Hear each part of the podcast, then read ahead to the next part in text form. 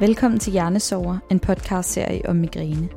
I den her podcast vil vi forsøge at skabe et opmuntrende rum fyldt med ærlig snak, inspiration og forskellige guides. Forhåbentlig kan det hjælpe dig, der selv lider af migræne, dig, der er pårørende, eller dig, der bare gerne vil vide mere. Jeg hedder Anna. Og jeg hedder Mathilde. Velkommen til.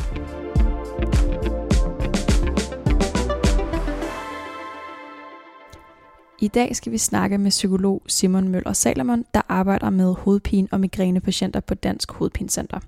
Vi er derfor taget til Glostrup, hvor Dansk Hovedpinecenter ligger, og Simon han skal hjælpe os med at få styr på, hvordan man allerbedst kan passe på sit mentale helbred, når man lever med migrænen som følgesvend. Hej med dig, Simon. Goddag. Og øh, tak fordi vi måtte komme her i dag og låne lidt af din øh, tid. Vi to kender jo hinanden godt, fordi du har undervist i et øh, 8 ugers gruppeforløb, som jeg var en del af her øh, sidste forår ude på Dansk Rådpinecenter. Og det har bare været virkelig givende for mig øh, at være en del af det her forløb. Og jeg håber, at vi kan snakke om nogle af de ting, som du lærte mig i forløbet, og så vi forhåbentlig kan give nogle af de her læringer videre til nogle af dem, der lytter med. Yes. Simon, noget af det, du lagde meget vægt på i mit forløb herude hos dig, øhm, det er, at man har generelt et lidt mindre overskud og energi til nogle helt almindelige dagligdags aktiviteter, når man lider af kroniske smerter. Mm. Og det er noget, jeg virkelig godt selv kan genkende til, øhm, og derfor har det også været en stor hjælp for mig ligesom at lære at arbejde med den her energiladning, som du har beskrevet det som. Vil du ikke prøve at sætte nogle ord på, hvad det er, og hvilken forskel det kan gøre? Øh, jo. Generelt så kan man sige, det afhænger jo i hvor stor grad man er påvirket af migræne eller hovedpine. Hvor vigtigt det her emne er, så man kan sige, hvis du har migræne et par gange om året, måske, så er det måske ikke det, der er det vigtigste at forholde dig til, hvis du har det rigtig ofte, eller hvis øh, du måske ikke har super god effekt af migrænemedicin, sådan så at migrænen kan fylde rigtig meget i hverdagen, så kan det være, at man skal være opmærksom på det her tema omkring energiladning, hvor meget energi er der i det daglige til de ting, jeg kaster mig ud i, og være opmærksom på, at migrænen også beslaglægger noget af den energi. Så en måde, man kan tænke det på, det er jo, at alle mennesker har bevidst en begrænset mængde tid og energi til råd i døgn, og migrænen vil beslaglægge noget af den. Altså lige meget om du ved det eller ej, øh, øh, så kan der enten være tid, hvor du har migræne, det vil tage tid ud af tidsbarometeret øh, i forhold til, hvor meget tid har du så ellers øh, til over til døgnet. Og så selv hvis du foretager dig ting, mens du har mange smerter, mens du har migræne, så vil det koste mere energi, end hvis du skulle gøre den samme ting en dag, hvor du ikke havde migræne. Mm. Så det svarer jo lidt til, at hvis jeg skal ud og løbe en tur, og i dag så skal jeg løbe en tur med en rygsæk på, med ekstra vægt. Fordi nu er der migræne, så, så jeg kan godt gøre nogle af de samme ting, men det koster ekstra meget, det kræver mere af mig, og jeg, måske vil du også være påvirket på nogle andre ting, som koncentration og hukommelse og sådan noget, som vil gøre det sværere at, at gøre øh, hverdagsting, når du har migræne, end en dag, hvor du ikke har migræne. Og det er der, det, i virkeligheden er jo i princippet meget simpelt, at jamen, sådan er det for os alle sammen, øh, men det bliver måske ekstra præsent for folk med rigtig meget migræne, øh, migræne ofte, fordi at man ikke har gjort sig den overvejelse af, hvor er det egentlig lige, at, at migrænen spiller ind i sådan det her energiregnskab for, for, for en typisk dag eller en typisk uge. Og det gør så, at folk tit havner i nogle situationer, hvor de måske øh, kommer i ubalance i det her sådan energifordeling, altså simpelthen prøver at presse sig selv til at, til at bruge noget energi, når den ikke er der, øh, og så over tid oplever jeg, jamen det er som om, at jeg altså, bliver mere og mere udmattet, og ligesom kører lidt død i det. Så det er et meget simpelt princip, men som der alligevel er mange folk, når vi sådan underviser om det, som tænker, gud ja, sådan har jeg ikke tænkt over det før. Øh, øh, det giver jo mening, men, men jeg har bare ikke set mig selv på den måde. Og det kan der jo være alle mulige gode grunde til, at man ikke har lyst til at se sig selv som, at der er noget galt, og man vil gerne leve et normalt liv, og alle mulige andre grunde til, at vi vil gerne vil have migræne til at fylde så lidt som muligt. Men det kan så også gøre, at folk nogle gange måske forsøger at ignorere, at migrænen faktisk spiller ind på tid og energi i løbet af, af sådan en, en typisk døgn eller uge. Ikke? Mm, jeg synes, det giver rigtig god mening, alt det du fortæller nu. Men noget af det, jeg tror, der hjalp mig allerbedst, det var faktisk, at du bad øh, mig og de andre deltagere på det her gruppeforløb om at lave en liste med de øh, dagligdags aktiviteter, øh, ja, helt almindelige aktiviteter, vi har i løbet af en dag, og så prøve ligesom at dele den op i, om vi kunne sætte dem i kasser i forhold til, om det er noget, der giver os energi, eller ligesom tapper ens energi, og så ligesom ud fra det prøver at prioritere og sige, okay, men hvis øhm, 7 ud af 10 dagligdags aktiviteter faktisk tapper min energi, er der noget, jeg måske bør omstrukturere eller mm. gøre anderledes. Det er i hvert fald sådan et meget sådan konkret værktøj, du har undervist mig i. Er det alle mulige ja. ting?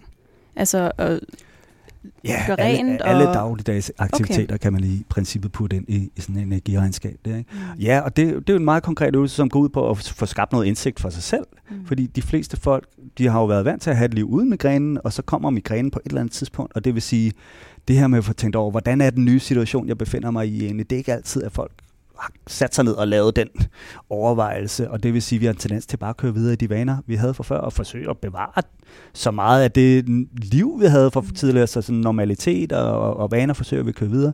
Så det der med lige at få stoppet op og tænke efter, hvordan er det egentlig den her nye situation, jeg befinder mig i, hvor der er kommet et nyt element i mit liv, migræne, som påvirker min hverdag. Øh, der kan sådan en øvelse være simpelthen bare meget konkret til at få noget indsigt i det. Og så er det jo op til folk selv at finde ud af, når de laver sådan en liste, at sige, okay, at de her ting, så hvis der er noget, der tager rigtig meget energi, er det noget, jeg kan og vil nedprioritere? Det er ikke altid, at man har muligheden for at gøre det, men hvis man har, er det så noget, jeg er villig til? Øh, er der nogen, der er nogle ting, som virkelig giver mig meget på kontoen. Det kan godt være, at det koster meget energi. Det kan godt være, at det måske giver mig nogle migræne at gøre nogle bestemte ting. Men hvis det giver mig virkelig meget mening og livsindhold at gøre det, så kan det stadig godt være, at det er nogle af de ting, man skal bevare og ikke, ikke skære fra. Og øh. måske er det vigtigste netop også egentlig også bare at blive bevidst om det. Ja. Fordi måske også bare anerkende, at det er noget, der taber energi, så man ikke bare fuldstændig prøver at leve det liv, man, man gjorde før, som du netop talte om, og altså en enkelt aktivitet, jeg for eksempel har, som har været ret sjov at sidde og analysere, at jeg kan rigtig godt lide at gå nogle lidt længere ture. Og lige når jeg kommer hjem, så føler jeg mig ret tappet for energi, fordi jeg bruger meget energi på det, men på den længere bane kan jeg mærke, at det rent faktisk har givet mig noget energi og noget overskud, så det er egentlig noget, jeg stadig gerne vil prioritere. Men det har været rart for mig at blive bevidst om det på den mm. måde.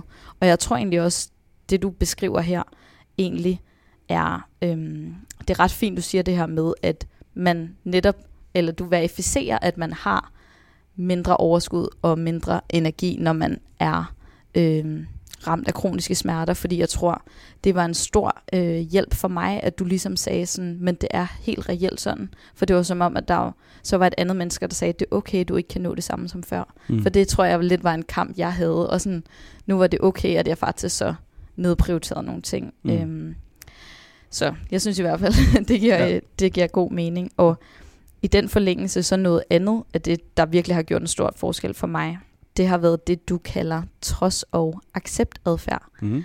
Vil du prøve at fortælle lidt om, hvad det er? Ja, det vil jeg gerne. Når man bliver ramt af en eller anden form for lidelse, det kunne være migræne, så er der typisk nogle bestemte reaktionsmønstre, som folk ligesom udfører for at takle det, at man er, at han er blevet ramt. Og et mønster, som vi ser rigtig ofte, og grund til, at vi har kunne give det et navn, trods adfærd, det er fordi, vi ser det rigtig tit. Det er måske 9 ud af 10 af de patienter, jeg møder, som ligesom kan genkende, når ja, det her mønster, når vi får det beskrevet, det, det lyder så om, at, at det kan jeg godt se mig selv i. Og, og trods adfærd, det handler jo i virkeligheden om, at vi prøver at få migræne til at påvirke livet så lidt som muligt. Og det kan vi gøre ved at lade som om den ikke er der, fortsætte med, med øh, at leve livet som, at, øh, at øh, migrænen ikke øh, eksisterer. Og det ændrer jo ikke på, at migrænen så stadigvæk er der. Så mm. det vil sige, når folk går i trods, så kan det blive nogle gange blive sådan lidt en kamp.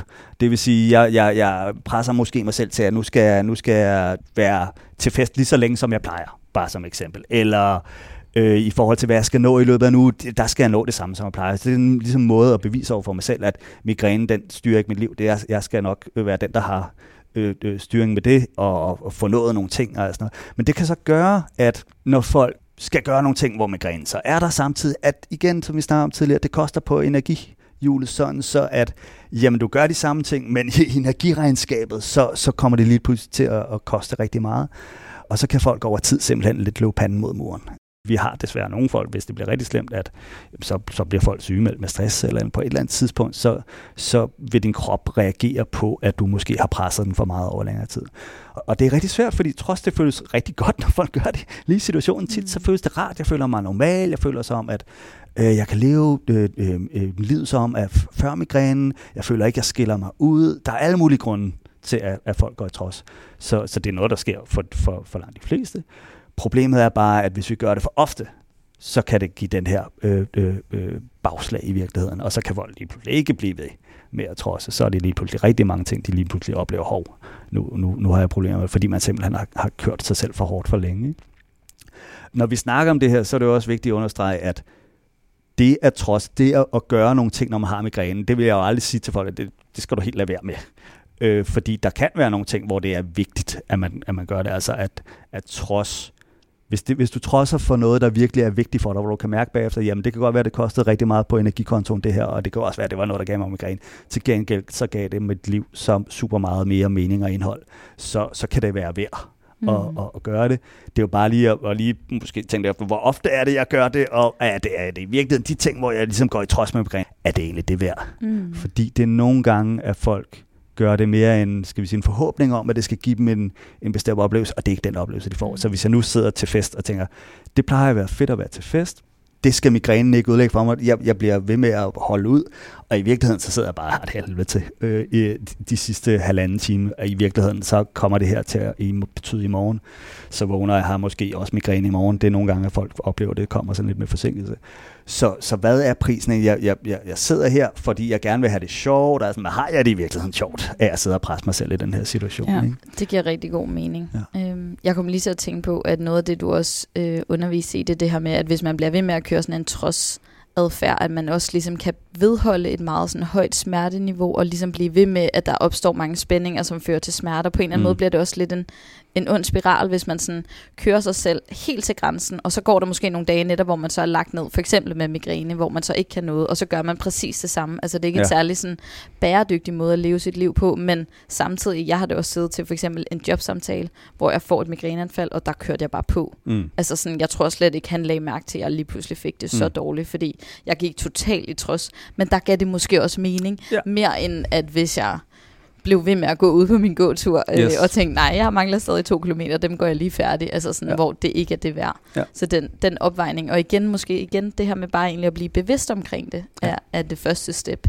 Ja. Øhm, Men det ja. føler jeg også, vi snakkede meget med Ea om, mm. det der med, at man bliver tvunget til at tage stilling til, hvad er godt for mig, hvad er ikke så godt, nogle ting, man måske slet ikke havde tænkt over. Mm. Øhm, i et liv uden smerter, der vil man måske bare køre på og gøre de der ting. Ja. Ja. Så man er også tvunget til at få en bevidsthed om, hvad tingene betyder for en. Ja. Men det lyder også som om, at trods adfærd på en eller anden måde, at det, der ligger lidt naturligt til os måske, er, sådan, at det det... Det, det, det jeg ser oftest i hvert ja. fald, og jeg tror de fleste folk, øh, som sidder og lytter med, og måske har prøvet at have migræne eller smerte, kan genkende det. Der kan også, man kan også sige, man kan også ryge lidt i den anden grøft. Og hvis I trods der hvor man presser sig selv, vil, vil have migræne til at føle sig lidt som muligt, så kan man også have sådan, at oh, jeg vil for alt i verden undgå ting, der kan give mig migræne, fordi det er ekstremt ubehageligt, så det vil jeg selvfølgelig gerne undgå, det giver, det giver meget god mening. Og så kan det for nogen blive sådan, at så begynder jeg i virkeligheden at undgå og undgå, og det vil sige, skære flere og flere ting fra, fordi hvad nu hvis jeg får migræne der? Så, så hvis jeg kunne give et eksempel på, hvordan det kan se ud øh, i det mønster, så kunne det være, jamen, måske en person, som for eksempel har prøvet at have et migræneanfald, mens de øh, sad i et togkopé, havde det rigtig, rigtig øh, skidt, fik kvalme, kastet op, virkelig øh, voldsomt migræneanfald, ikke kunne komme ud af toget, øh, folk omkring dem, som øh, ikke vidste, hvad der foregår, og troede, de var fulde, eller var ved at få et anfald, eller et eller andet. Ekstrem ubehagelig oplevelse, som selvfølgelig kan sætte sig bagefter, og man kan sige, mm, måske har jeg ikke rigtig lyst til at køre tog mere. Fordi hvad nu hvis jeg kom til at opleve det igen? Hvad nu hvis jeg blev fanget i en KB igen, og havde det så skidt? Har måske måske er det bedste, at jeg ikke tager toget mere. Og så siger okay, jamen så har du skåret det at køre tog fra. Ikke? Og det kan for nogen, så kan det blive sådan lidt over tid, sådan, åh, den må jeg nok også heller lige undgå den situation, fordi hvad nu hvis migrænen kommer der? Og så kan det, så kan det over tid blive, at folk simpelthen altså, har, har valgt så mange ting fra, at der lige pludselig til sidst ikke er så meget tilbage. Ja, ikke så meget liv. ja, ja, aktivitet og, ja, og ud ja, ja. og, og ses befolket den slags. Og de, man gør det jo igen en god mening, ligesom man trodser en god mening, så kan man sige, at man kan også undgå en god mening, fordi det er umiddelbart i situationen, jeg undgår noget ubehag. Og der er det jo så vigtigt at skelne imellem. Ved jeg, at hver gang jeg tager med toget, så får jeg migræne. Mm. Okay, så kan det godt være en god idé at skære ned på, hvor ofte du tager toget. Men er det bare fordi, du tilfældigvis havde migræne, mm. og så var i toget en dag, så er det ikke sikkert, at det er den rigtige vej fremadrettet at blive ved med at undgå at tage Man skal måske teste af lidt flere gange, før man ligesom begynder, og så prøve lidt. Det lyder ligesom om, at det er også lidt at finde en balance i det på en eller anden måde. Ja. Og hvad så med den her accept-adfærd? Jamen altså, det lyder jo fint, ikke accept, og der, nu skal vi lige sige, når vi sidder og snakker om det her, i princippet lyder det nemt. De her ting, vi snakker om, er noget, som folk sagtens kan bruge år på at, mm. at arbejde med. Både at finde en, en balance i forhold til trods, og finde ud af, okay, hvornår er det, jeg, det er godt for mig trods, hvornår er det, det er bedre, jeg måske lige giver mig selv lidt fri. Det, det kan man sagtens være lang tid om at finde den rigtige gænge. Ikke? Og på samme måde er det med accept. Og accept, det handler jo i virkeligheden om, når vi snakker om det her ude i hovedpinecenteret, så handler det om, at vi, vi må tage udgangspunkt i situationen, som den er lige nu. Så det er ikke nødvendigvis, at vi skal opgive, at det kan blive bedre. Det er der ikke nogen, der, der nødvendigvis kan spå om. Men vi må tage udgangspunkt i, at sådan som du har det lige nu, hvordan får du det bedste ud af situationen så? Og det, der kan tit være en udfordring, det er jo, at folk jo håber, at hvis jeg nu presser mig selv, eller hvis jeg nu prøver lige en behandling mere, eller hvis jeg nu gør et eller andet, at så, så kommer jeg ud af den her situation, jeg er i. Det er en ekstremt ubehagelig situation at være i, og have migræne rigtig ofte. Selvfølgelig vil jeg gøre alt, hvad jeg kan for at komme ud af den men, men, men skaber det problemer for dig ikke at have fokus på der, hvor du er, versus at have fokus på at komme væk fra der, hvor du er i virkeligheden. Ikke? Så accept det handler om at sige, okay, hvis migrænen nu er, som den er, og det kan være, at den bliver bedre i fremtiden, men lige her på den, lige her den nærmeste fremtid, så tænker vi, at den bliver ved med at være, være sådan, der. Hvordan får du så levet et liv, som er så aktivt og meningsfuldt som muligt, og plads til, at migrænen er der? Så det handler jo især om at finde ud af, hvad, hvad, hvad er det, der er vigtigt for mig?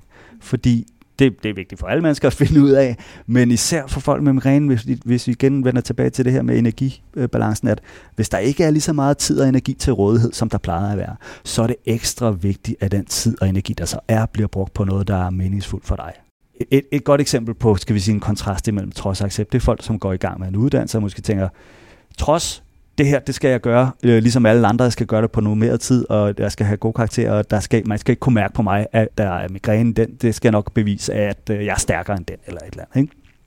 Og så kan det godt være, at det bliver et rigtig hårdt uddannelsesforløb, øh, fordi man får presset sig selv rigtig meget. Versus en, der var i eksempel sige, jeg skal stadig have en uddannelse. Accepter ikke at opgive, at jeg har nogle ambitioner i livet eller sådan noget. Men hvordan kommer jeg igennem den uddannelse så godt som muligt med migrænen? Så jeg ikke, jeg er ikke lavet som om, at det ikke kommer til at have noget impact eller, eller noget, men jeg på allerede, på, inden jeg måske starter på uddannelsen, får fundet ud af, hvordan kan jeg arrangere mig her, sådan så øh, er der mulighed for sygeeksamen, og hvad er der nogle muligheder for hjælpemidler, er der noget, som kan gøre det nemmere at at klare uddannelsen. Det vil være et, et tegn på eksempel, at jeg ved godt, at migrænen er måske ikke lige forsvundet her til sommer, når jeg skal starte til uddannelse. Jeg bliver nødt til at også tænke ind, selvom det ikke er rart at tænke på. Det er jo ikke et fedt scenarie at tænke sig ud i fremtiden og tænke, jeg kommer også til at have det skidt ud i fremtiden. Så derfor så er det tit, at folk har lyst til at tænke på det, men det kan være rigtig godt givet ud. Altså det der er jo et eksempel taget direkte for mit liv. Altså fordi nu sagde du det her med før, og man kan køre så meget i trodsfasen, mm. at man løber panden mod muren, og det gjorde jeg tidligere på min uddannelse. Altså jeg tog på arbejde, gik hjem, havde migræne, lå i sengen til næste morgen, hvor jeg tog på arbejde, blev sendt hjem med migræne, og sådan fortsatte det og fortsatte det og fortsatte det, indtil min læge satte foden ned.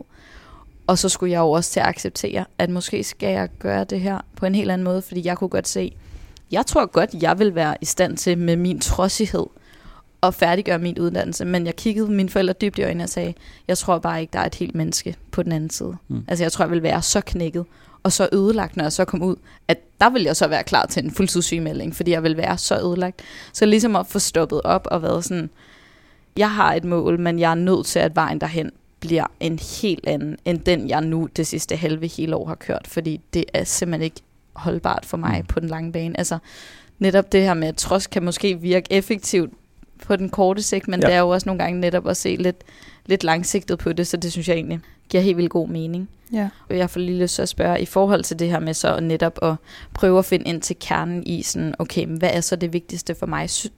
Vil du sige, at man kan bruge det her med energiladning øhm, som en, et værktøj til at på en eller anden måde lidt måske få sporet sig ind? Vil du sige, at det kunne være et sted, man ligesom kunne starte og, og se på, at man måske gerne vil fylde mere ind i sin hverdag med noget af det, der rent faktisk giver en energi?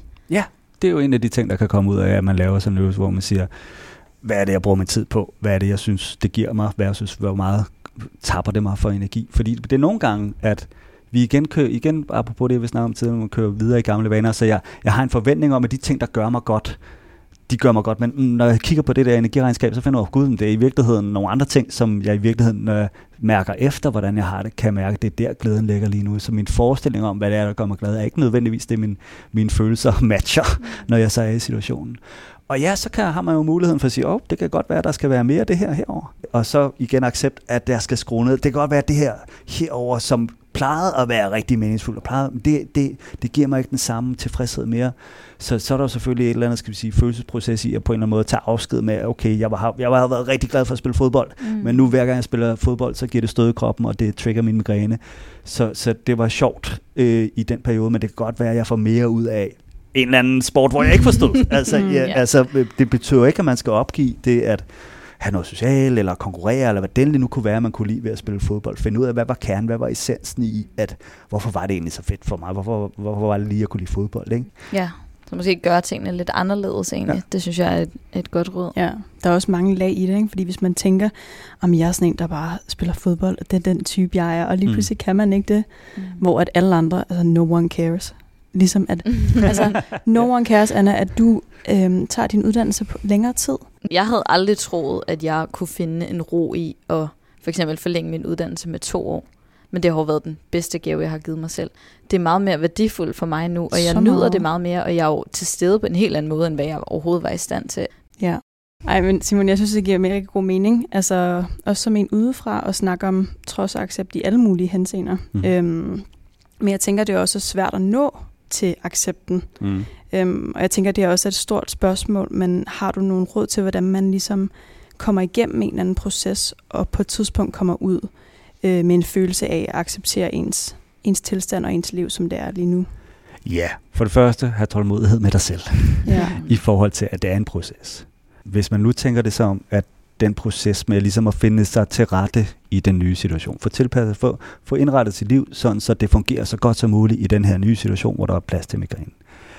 Så er der ligesom to dele. Det ene er helt lavpraktisk. Hvad er det, jeg gør i det daglige? Altså, hvordan strukturerer jeg min kalender? Øh, hvor langt går jeg, når jeg er ude og går tur? Mm. Øh, meget godt eksempel, ikke? Og, og det er måske i virkeligheden, skal vi sige, den nemme del, som bare kræver øvelse, øvelse, og kræver, at man gør sig nogle erfaringer, og finder ud af, hvad fungerer der. Og så er der den svære del, det er den mere sådan mentale, psykologiske del, som er, at der kan godt være nogle følelser og nogle, nogle, noget selvbillede og alt muligt andet, som, som gør det svært at lave den ændring. Så selvom jeg godt med min fornuft ved, at ah, det, det er lige nu her, at jeg måske skulle gøre noget andet, så kan der lige i situationen være nogle stærke følelser, som fortæller dig, åh oh, nej, hvad, hvad nu, hvis jeg gør det? Hvad nu, hvad nu, hvis andre lægger mærke til det, og skiller mig ud, for eksempel? Så der er jo altid, der er en grund til, at folk gør, som de gør, og, og det vil sige at finde ud af, hvad der er på spil mærke efter i de der situationer, hvor jeg kan mærke, nu, nu går jeg måske i trods, hvad er det egentlig lige, der dukker op ind i mig? Det kræver selvfølgelig, at man, man stopper op og mærker efter, og det, kan jeg ikke, det er ikke altid, man lige kan fornemme, hvad der er på spil og sådan noget. Men, men det er nogle gange, at der kan vi nå ind til, okay, hvorfor er det egentlig, jeg trodser? Der er altid en grund til, at folk trodser.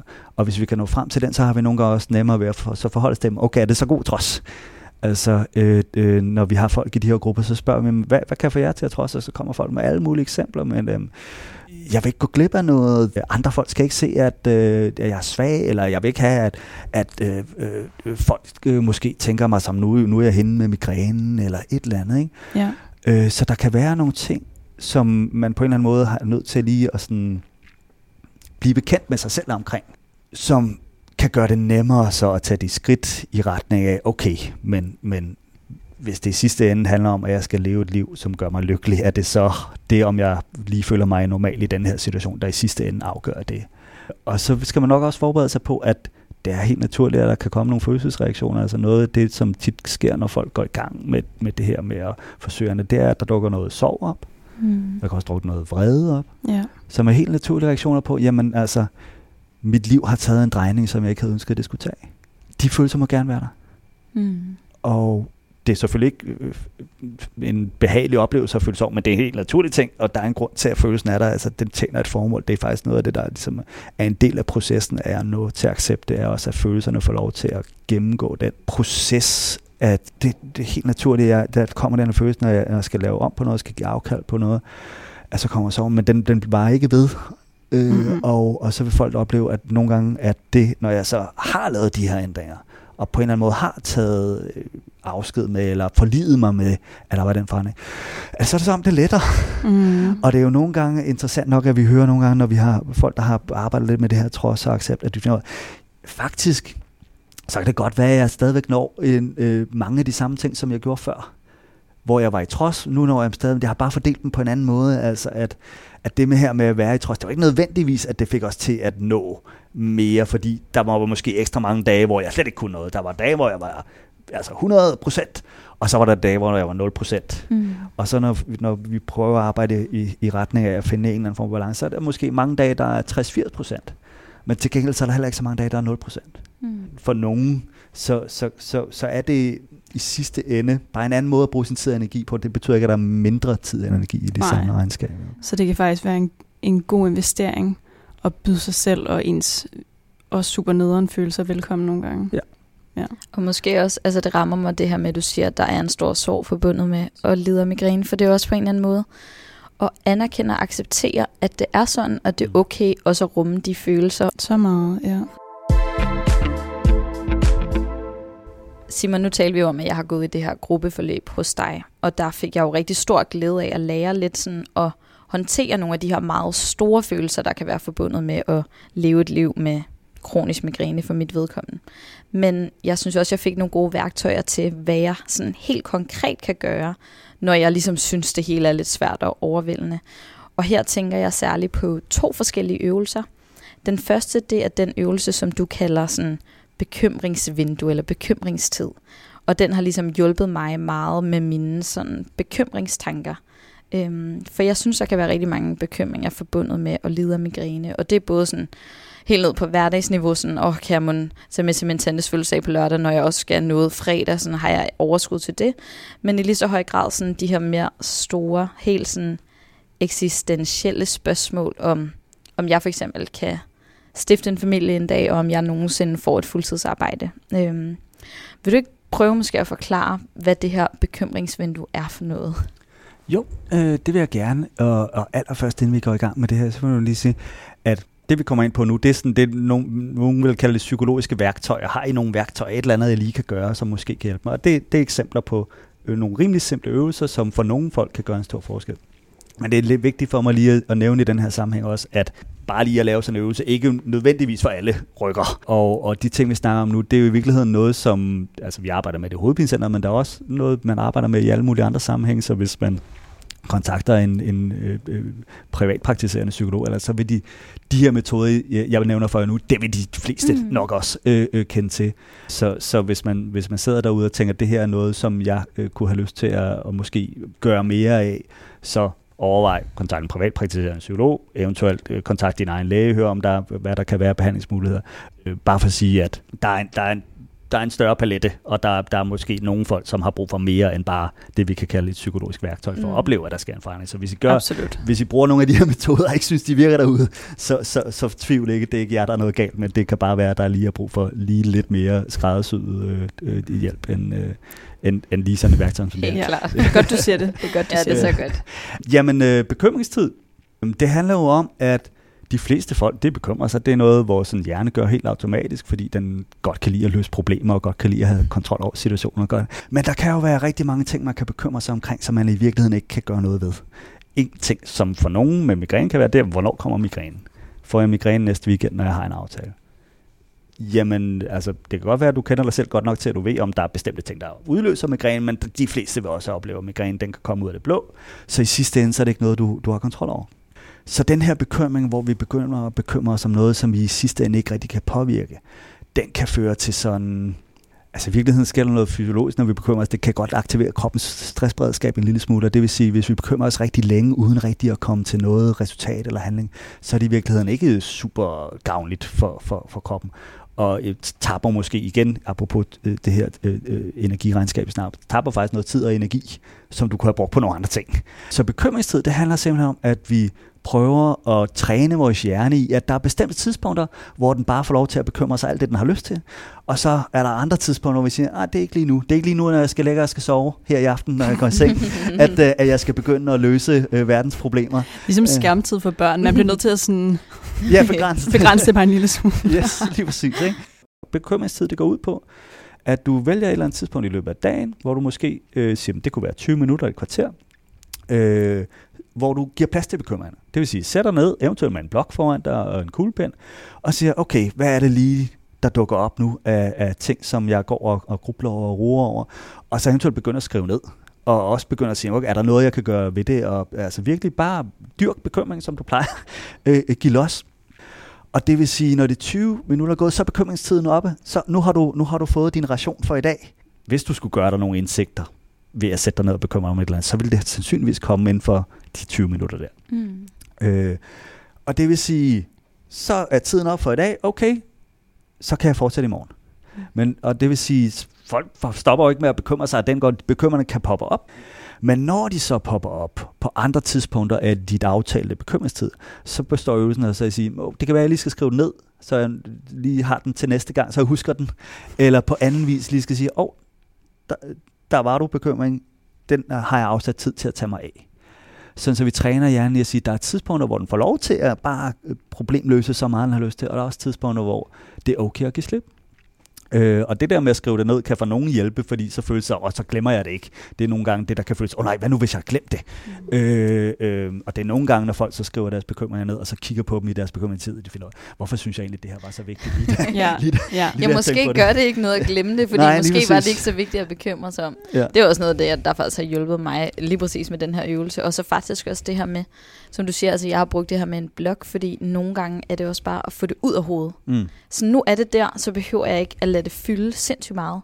Og så en anden ting ved den her øvelse, der også har været god, er, som du også lidt nævnte før, det her med måske at kigge på det og sige, okay, men er det noget, jeg kan gøre noget ved? Eller noget, jeg ikke kan gøre noget ved? Og de ting, man kan gøre noget ved, sådan super, sådan, hvordan kan du arbejde med det? Er der noget, jeg kan tage i forkøbet? Er der noget, mm. jeg kan ændre på, der måske kan ændre hele min situation? Og helt personligt, nogle af de her sådan meget store bekymringer, jeg kan have haft, der har jeg kunne mærke sådan, at det har drænet mig lidt at mm. gå og lade det fylde. Så jeg blev nærmest sådan træt af at bekymre mig om det, og så tror jeg bare, at jeg har sådan prøvet at slutte lidt fred med, at, sådan, at det godt kan dukke op, men at for eksempel det her med, om jeg nogensinde får et fuldtidsarbejde, sådan, det må jeg måske tage til den tid. Der kan mm. ske så mange ting. Jeg er ikke engang færdig med mit studie mm. nu. Så måske er det ikke noget, jeg skal bruge 20 minutter på hver dag at forholde mig til. Måske er det noget, jeg lige nu skal slutte fred med, og så tage det på et senere tidspunkt. Så selvfølgelig stadig prøve at omfavne det og velkomne det, men også ligesom at sige sådan, ja, slut lidt fred med ja, lige nu, at absolut. det ikke er noget, jeg kan ændre kommer på. Til, ja. Ja, jeg har det super griner over det her eksempel. Jeg synes, det minder om sådan, hvis man er på en redaktion eller et eller andet sted, hvor du har et kvarter med dine ledere en gang mm. imellem, og så skal du ligesom samle sammen. Altså sådan, du kan ikke snakke med lederen hele tiden, det kommer bare ikke til at ske. Så skriver man ligesom ned løbende, okay, jeg skal huske at spørge om det, og jeg skal huske lige at forvente det og det og det. Og så ved man jo godt, at resten af tiden, det er bare ikke en mulighed. Mm hvor at nu er chefen bare dig selv. Eller sådan, ja, ja, nu er det ligesom, selv, jamen det er rigtigt. Bare, så griner Og jeg tror, ja. lige det her med bekymringer, det tror jeg bare generelt, altså alt, det må du jo også kunne genkende, selvom du ikke lider af migræne. Ja, altså, det her med. Jeg, jeg er levende, altså sådan, jeg ja. er her med ja, alle jer. Altså, bare det. Ja, yes. bare det i ja. sig selv giver også bare virkelig mange anledninger til bekymringer. Ja. Helt klart, og, helt klart. Og alle mennesker gør det, og der er en grund til, at vi gør det, det tjener et formål. Så det er ikke noget, vi kan fjerne. Vi kan ikke nå til et punkt, hvor vi aldrig altså, bekymrer os mere. Mm. Men vi kan øve os selv i, hvornår er det at det får lov til at fylde, og hvornår ja. er det, at, at vi prøver at give os selv fri. Også det konstruktive versus det ikke, eller ukonstruktive, synes mm. jeg bare giver virkelig god mening. Mm. Altså skal jeg sidde og tænke på, hvad jeg sagde dengang i 2G, og gud, hvor jeg ikke havde, eller mm. kan jeg godt have nogle konstruktive tanker om, hvad, hvad skal jeg gøre i næste uge, hvis det her sker, det er godt for mig at have en plan B. Mm. Så den får jeg tænkt igennem nu. Ja. Altså det synes jeg bare giver virkelig god mm. mening, også at kunne rydde ud og se lidt kritisk på sine egne bekymringer. Ja. For nogen, så kan det her med, med grublerier og bekymring være en rigtig svær vane at bryde, fordi der kan være nogle følelsesaspekter i det, øh, eller nogle tanker omkring, at det gør en stor forskel, når jeg bekymrer mig, og jeg mm. sikrer mig, at der ikke går noget galt, eller sådan noget, for mm. kan det være sådan en måde at, at bevare kontrollen på. Så kan det føles rigtig svært, rigtig ja. ubehageligt, når man beder folk om, at nu skal du faktisk lægge det til side. Ja. Jeg synes, det er en god øvelse at give videre i hvert fald, fordi den har jo som sagt hjulpet mig. Helt sikkert. Øhm, og den anden øvelse, jeg nævnte, det er jo så den her pusefirkant, fordi jeg har jo så arbejdet lidt med at prøve at blive bedre til den her accept-adfærd, og mm. jeg synes, jeg har nået et godt stykke, men som du siger, sådan, det er ikke bare et quick fix, og så har man lige læst en side om noget, og så nu forstår man det. Mm. Og jeg har stadig perioder, hvor at jeg kommer til at løbe alt for stærkt, og hvor jeg trosser, og jeg har selv lige nu været en periode, hvor at, ja, jeg har trodset meget, og det kan jeg også mærke, at jeg får flere anfald, og jeg får flere spændinger og alt det her. Vil du ikke prøve at sådan forklare, hvordan man laver den her pustefirkant, og hvad det, altså hvorfor det er, man gør det, hvad er det, den jo. kan? Lad os starte med, øh, hvorfor når vi har siddet og snakket om alt det her med, nu trodser vi, og nu er vi bekymrede og sådan noget, så er der jo en forbindelse mellem hjernen og kroppen, og det vil sige, at hvis du føler dig meget presset, hvis du er øh, stresset eller fyldt op af bekymring, så vil det typisk aktivere øh, kroppens stressberedskab. Og det er nogle fysiologiske processer, vi kan måle på. Altså der bliver udskilt nogle hormoner, kortisol og adrenalin og andre ting, som, som ligesom giver kroppen til, at nu skal, være, nu skal den være på. Og det, der typisk sker blandt andet, øh, når, når det system bliver aktiveret, det er også, at vores værtegning bliver lidt hurtigere og lidt mere overfladisk. Øh, eller vi kan have en lidt tendens til at spænde i kroppen. Vi kan også have tendens til at spænde i muskulaturen omkring øh, brystet, sådan så folk, som øh, er meget nervøse, næsten måske kan føle sig om, det er svært at få vejret helt ned i maven. Ikke? Og der har man simpelthen fundet ud af, at, at hvis vi giver folk, beder folk om at trække vejret på en sådan rytmisk øh, måde, at det kan, det kan ligesom, ligesom at kroppen har et system, der ligesom kan give kroppen op, så har den også et system, der kan sige til kroppen, okay, nu er der, nu er der ro og, og ingen fare på færre, det er tid til at slappe af. Det kan vi faktisk lidt få aktiveret ved at trække vejret på den her måde. Så den øvelse, som vi giver til folk med hovedpine, som kan hjælpe dem i forhold til stress, og for nogen kan det hjælpe lidt i forhold til, hvis man, hvis man har tendens til spændingshovedpine, det er faktisk også en øvelse, man giver til folk, der kan have problemer med angstanfald eller eksamensnervøsitet eller den slags. Så simpelthen fordi det er det samme system, der er, der er involveret, det her stressberedskab, jeg snakker om. Men det er det korte svar på, hvorfor gør vi det? Og hvad går det så ud på? Jamen, det er meget simpelt. Det går simpelthen ud på, at øh, vi trækker vejret på sådan, vi kalder det en pustefirkant. Vi skal igennem fire øh, faser af vores vejrtrækning, hvor første fase, det er en indånding igennem næsen. Anden fase er, at vi holder indånding i nogle sekunder. Tredje fase er, at vi giver slip på indåndingen ud igennem munden, og bare lade, lade luften strømme ud af sig selv. Så det vil sige, du skal ikke puste luften ud, du skal ikke uh, bare altså presse luften ud, du skal bare slappe af, og så uh, når du slapper af, så presser dine lunger selv luften ud, så strømmer luften ud af sig selv. Og sidste fase, det er, at vi holder en pause, inden vi trækker vejret ind igennem næsen igen. Og der er en firkant, vi skal, vi skal rundt øh, øh fire sider. Og en ting, man kan gøre, mens man laver øvelsen, det er, at man lige tæller sekunder ind i hovedet, så vi tæller til 4 sekunder af hver side af firkanten. Så 4 sekunder indånding, 4 sekunder holdværet, 4 sekunder udånding, 4 sekunders pause, inden jeg ånder ind igen. Mm. Og det gør man, jeg plejer at sige, til 15 gange. Nogle folk de kan opleve, at det allerede gør en forskel efter øh, 2-3 af, sådan øh, øh, indåndinger.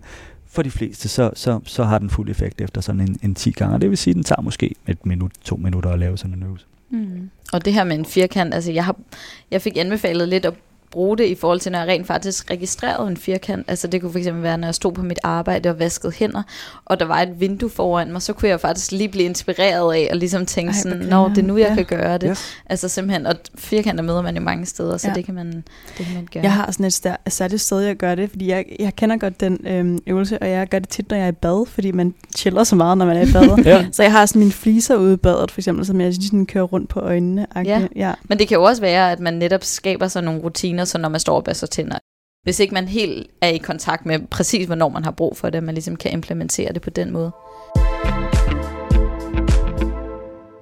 Fedt Simon, at du vil hjælpe med at øh, gennemgå nogle af de her øvelser, som virkelig har hjulpet mig.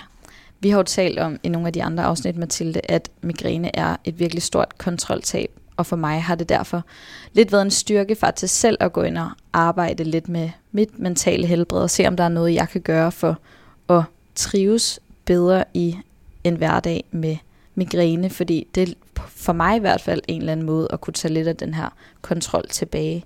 Øhm, at der ligesom er noget, jeg så lidt selv kan styre.